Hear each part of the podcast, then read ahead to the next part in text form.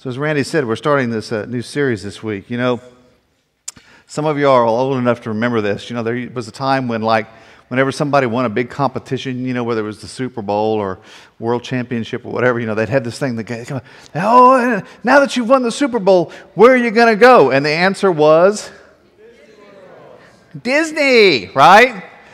Yeah, so now that we've had Easter, we're not going to Disney. Sorry. Bummer, right? So, what can I say? But, but actually, what we decided to do is we're going to start this new series. It's called Intentional Faith. It's based on a book by the same name by Allen Jackson. No, not that Alan Jackson. It may be 5 o'clock somewhere, might be 5 o'clock later on this afternoon for you, but not here, not now. So um, you'll notice this is A L L E N. Um, became acquainted with him this past fall. We were at the New Room Conference at World Outreach Church in Murfreesboro, Tennessee, which is a, a suburb of Nashville. And, uh, and it's a huge uh, church, has great operation all around the world. And uh, Allen is the pastor there. Uh, the church was started by his father. It's kind of an interesting thing. His, his dad started with a, a Bible study, and that grew into the church. His dad is actually a veterinarian. That's what his training is in. But he started this church and it kept growing. And, and Allen, well, had grown up in the church and then had gone off to school and gotten a law degree and was practicing law. And his dad came to him one day and said, uh, You know, Allen, the, you know, the church has gotten so big, I, I'm, I'm not able to keep up with what I need to do there and still keep my veterinary practice going. I just sense that God is calling you to take over this church. so you you may use that with, you, right? I sense that God is calling you. Uh, and, and, so Allen became pastor of this church, and, uh, and we met there. And so we, we met and had worship in their uh, worship space. I think we had, I think about 2,700 was what the final count ended up being uh, of us that came and attended and worshiped there. And we didn't quite fill the room. There was still some space in the room. So it was maybe two, two and a half times the size of this space uh, that we were meeting in. And it was a great time. And, and he spoke a couple times, and I got to visit with him a little. And I just loved, he, he's just very down to earth uh, in the way he talks about his faith, uh, which I appreciated. And the book is written in that style. Uh, if you want to get it and follow along, you can order it on Amazon. Uh, it's widely available. It's not hard to read. It's not a it's not big fancy theological words or anything like that. It's, it's a very accessible uh, piece of work. So uh, I just invite you, if you really want to do that, to do that, or maybe your Sunday school class would like to to pick up a copy. But as the, as the cover says, it, it's about aligning your life with the heart of God. And so in this post post Easter season, uh, we're going to spend several weeks uh, kind of walking with Allen through his material in this book about what it means to live our faith intentionally. Let's pray. So, Father, here we come uh, in the midst of the Easter season. Uh, the presence of, of, you is with us in so powerful ways, and your light and your life fills us. So, uh, we're just asking you to continue to lift us up as we walk through this and, and help us know what it means to live into the power of the resurrection in this life. Uh, this morning, may the words of my mouth, may the meditation of all our hearts be acceptable in your sight, for you are our rock and our Redeemer. Amen. Amen. So, uh, Allen says that, that kind of the genesis for this book came at the intersection of two statements. And the first one is, Life is harder than I would prefer. Can I get an amen? amen. Anybody feel that way? Yeah, really? I mean, you know, right, right now, uh, about once a day, I'll, I'll, tune into the news and get the latest news on the Ukraine, and uh, it, it's, it's just consistently difficult and, and dis, comforting for me uh, to see what's going on over there, and I, and I struggle with that. Uh, but really, you know, e- even when things like that aren't going on, we, we still have things we wrestle with, don't we? I mean, life can still be a challenge, can't it? I mean, it's still tough. I mean, that the kid that child that you know you used to be so close to grows up and hits a certain age, and all of a sudden they don't want to talk to you anymore. They don't want anything to do with you, and they're pretty clear that you're dumb as a stick, right? You know how, you know, with that, and, and you know, uh, we laugh about it, and yet it's kind of hurtful, isn't it? It hurts that, that they, they were so close to you and now they don't want to be. Or the parent who's always been there for you and supported you and lifted you up and you've always relied on, and now all of a sudden you find the roles are reversing as their faculties diminish and you're having to be the parent to them. And that's uncomfortable for you and it's uncomfortable for them right? or, or the supervisor or the employee you supervise at work that drives you crazy, right? You're frustrated with them every day. You don't get it. You don't communicate well with them. And yet you have to put up with them day after day until finally you find yourself thinking, I have got to find another job. Life is too short to put up with this, right?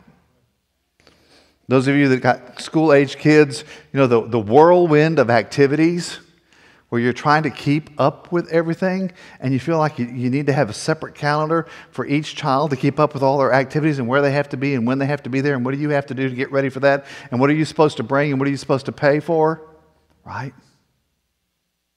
And it just gets to be overwhelming. I mean, aside from the, the dramatic stuff that we see, you know, on television and we focus on sometimes, you know, just, just everyday life is harder than I would prefer. Right? It's true. So, so how do you hold that reality in tension with the next statement, which is that God is good? How do you affirm the goodness? How do you live the goodness? How do you reflect the goodness of God even when life is harder than you would prefer. And that's what drove Allen to start working on this book, the, the, kind of coming together of those two statements. And he said, How, how do we do that? He said, Because there's, there's people that make this look easy. They make it look easy to be Christians, even at difficult times. So, how do we get there? I, I, was thinking about that, you know, how these people that make that look easy and all that. And what it reminded me of, uh, I went back to uh, watch a little clip from the Winter Olympics. I don't know if y'all follow all this stuff. Uh, but one of the people I think thought about was Shaun White. Now, some of you know Shaun White's a, a snowboarder and a, an aerialist on the snowboard. And he, he has like three Olympic gold medals and I don't know how many world championships. And so this last Olympics was the last time he was competing. And this is his last run of his last Olympics? Well, if you're a, a, sport enthusiast and you haven't heard of Shaun White, you're in the minority. He's, he's one of the greats of any sport, a three time gold medalist, and here he is at 35. Now, they're not talking about him so much about winning on this occasion, but he's got other ideas. He comes to compete, sets a very high standard for himself, and what a pleasure it is to have him again. White on his way.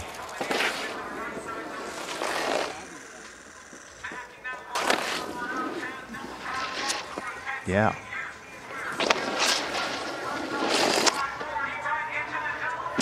Oh, and he's lost it towards the end. Ah, ah. Now, now, I don't know. When, when you watch him, you know, and he does those first couple of maneuvers where he's going up and doing those aerials, he makes it look so easy, doesn't he? Did you find yourself thinking, hey, I bet I could do that? and then he, he he falls on the last one. Now, you remember that, that half pipe he's on, the side walls of that are 20 feet tall, and he's clearing them by about 15 to 20 feet. So when he lands and he comes back down, he's coming down about 30 or 40 feet. Think how hard that landing was onto ice. Kind of like if you just, you know, rode your skateboard off the roof of the building here, right? I mean, he makes it look so easy because he's been doing it since he was 15. He's been competing at this level for 20 years. He's worked at it, he's practiced, he's honed his skills over a long period of time. That kind of stuff just doesn't happen. And those of you that, that watch, you know, uh, athletic kind of events, you know, when, when you have somebody that makes it look easy, that's how you know they're really, really, really good at what they do. Because they make it look easy, and you find yourself sitting there thinking, well, I, I could do that until they fall or something happens, and then you think, oh, no, no, mm, I'm not doing that. No, no, no way. I mean, he's been working at this for 20 years to get to this level where he's so graceful and so powerful in what he does. But even after 20 years, he fell.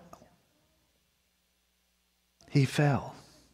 I mean, when we talk about intentional faith, we're talking about investing ourselves into something over a long period of time. That word intentional, uh, deliberate, purposeful. It's living our faith in ways that are deliberate and purposeful. It's not about what we can do tomorrow, it's about what we do over the long haul and living in a way that over the long haul allows us most of the time to live our faith graciously, but also recognizes that there's going to be times when you're going to miss the jump. There's going to be times, no, no matter how, how long you've been doing this, there's going to be times you're going to fall. You know, most of the people that I think of when I'm, I'm, thinking about this, that I think, you know, have such grace about how they live their faith out, are people who have been investing themselves deliberately in God for, for 20 years or 30 years or 40 years or 50 years. And most of the time, they really do make it look easy, which is amazing and inspiring to me. But every once in a while, you know, you see them fall and you realize, ah, that, that takes a tremendous amount of investment to get to that point. You've got to walk closely with God for a long time before you can, can do this so well and, and so easily. I mean, when we watch somebody like a Shaun White, you know, we, we're seeing a master at work. But even, even those of us that are really good make mistakes. So I want to read you this is a, this is a passage from Paul He's writing to the church in Philippi, which is a group of people he loves dearly. I mean, he's, he's really fond of this congregation. They have a special place in his heart. And, and he's writing to them and encouraging them. And he says, I want to know Christ. Yes, to know the power of his resurrection and participation in his sufferings, becoming like him in his death, and so somehow attaining to the resurrection from the dead. And I'm pretty sure almost everybody would say, Yeah, I want, I want to know Christ. I want to know this. I want to know that power of the resurrection. I want to be there. I want to be in the midst of that. And then Paul continues Not, not that I've already obtained all this or have already arrived at my goal, but I press on to take hold of that for which Christ Jesus took hold of me. Brothers and sisters, I do not consider myself yet to have taken hold of it. But one thing I do Forgetting what's behind and straining toward what is ahead, I press on to the goal to win the prize for which God has called me heavenward in Christ Jesus. I mean, this is Paul. This is the apostle of the early church, the planter of churches all around the Mediterranean. And he's saying, I'm not there yet, but I'm leaning into God for all I've got. I'm leaning into God with everything I have and trusting that God will take me there. That's deliberate, purposeful living. Now, now this is the other part of that. Uh, Allen, one of the comments he makes in this about you know, being deliberate and purposeful and doing that over a long period of time is he also says, you know, it can't simply be sincerity, wanting, and wishing. That that's not enough. You know, if you watch Shaun White and you say, boy, man, I really wish I could do that. I really want to do that. And you go out and you buy a, skate, a, snowboard tomorrow and you try to do it. I'll come visit you in the hospital. Okay? It's not enough, right? So Allen tells a story when he was young. His dad is still a practicing veterinarian, and, uh, and they get a call one night that, that one of the farmers has a cow that's down. Uh, she's having a calf and has run into problems, and she's down in the field. And so he packs his stuff in his pickup truck, and, and he goes to his son and says, Allen, you want to come along with us and help me? And Allen said, Sure. So they load up and they head out to this guy's farm. When they get there, sure enough, this cow is out in the middle of the field, uh, down on her side, laboring, trying to deliver this calf that won't come. And, uh, and you know, they, they get out there, and, and his dad pulls out all this equipment. Now, some of you watch these veterinary shows on TV. You know what I'm talking about now. But you know they have this piece of equipment that goes around the cow's haunches, and there's a chain that hooks onto the calf, and then they they kind of ratchet it out of the cow. Uh, it's kind of gross to watch, but you know, um, but but you know they they do this, and and the calf doesn't survive, but the cow does. So the farmer doesn't lose both of them. And Allen says this He says, That night there was me and the farmer and my dad in that field, and all three of us wanted with every fiber of our being to save the life of that cow and, if possible, to save the life of that calf. But my dad was the only one that knew what to do. Sincerity, wanting, and wishing are not enough part of, of intentional faith is living your life in a way that, that helps you develop the skills to be in contact with God, to stay in touch with God, to allow God's life to flow into your life. It's not just about wanting to do it, it's actually about living in a way that allows that to happen. And hear this uh, w- when we do that, when we reach out to God, w- we do so in confidence that God wants wants to be in our life. God wants to be in connection with us. Uh, Hebrews, without faith, it's impossible to please God because anyone who comes to him must believe that he exists and that he rewards those who earnestly seek him. He rewards those who earnestly seek him. Deuteronomy. Um, but if from there you seek the Lord your God, you will find him if you seek him with all your heart and all your soul you can find God. God will allow you to find him. Second Chronicles, if my people who are called by my name will humble themselves and pray and seek my face and turn from their wicked ways, then I will hear from heaven and I will forgive their sin and heal their land. And then Matthew, seek first his kingdom and his righteousness, and all these things will be given to you as well. You know, when, when we start to seek God, when we start to, to long for God, when we start to reach out to God, Scripture tells us that God is there. God wants to meet with us. God wants to be with us. God wants us to find Him. God makes Himself known to us. And intentional faith is about positioning ourselves in such a way that we're seeking and we're ready for God's face to shine into our lives in different kinds of ways. Now, I'm going to say a few more things about some of this as we're kind of getting started here this morning. Uh, first off, I want, I want to be really clear. This is just not about uh, making another checklist of things you have to do, okay? So, you know, checking the box for all the different things you have to do. I mean, first off, you know, at different points in life, that, that's easier or, or harder. You know, we're at the point now uh, where, you know, we're grandparents, and, uh, and so, you know, our lives are a little more relaxed. You know, when our grandchildren give us trouble, we just give them back to their parents. It's great. It's a lot easier than parenting, right? You know, but but you know, there's those. The, some of you are in that place where you've got kids at home, and I mean, I mean, you know, you're you're pedaling as fast as you can, trying to keep up with everything. And sometimes you're meeting yourself coming and going. You don't know which way is up. And the thought of having to try to do something else is simply overwhelming.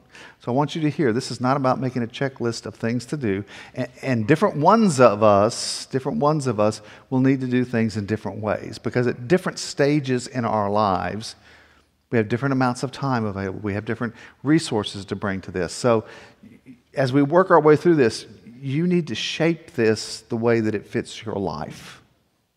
Don't, don't make it a cookie, cookie cutter kind of thing, but, but shape it in a way that, that fits you and fits your life with the needs that you have and, and with the time and the resources you have. But the other part of that is, I, I don't want you just to turn this into a list of things to do. Um, I did the Alpha talk yesterday afternoon. Some of you were there.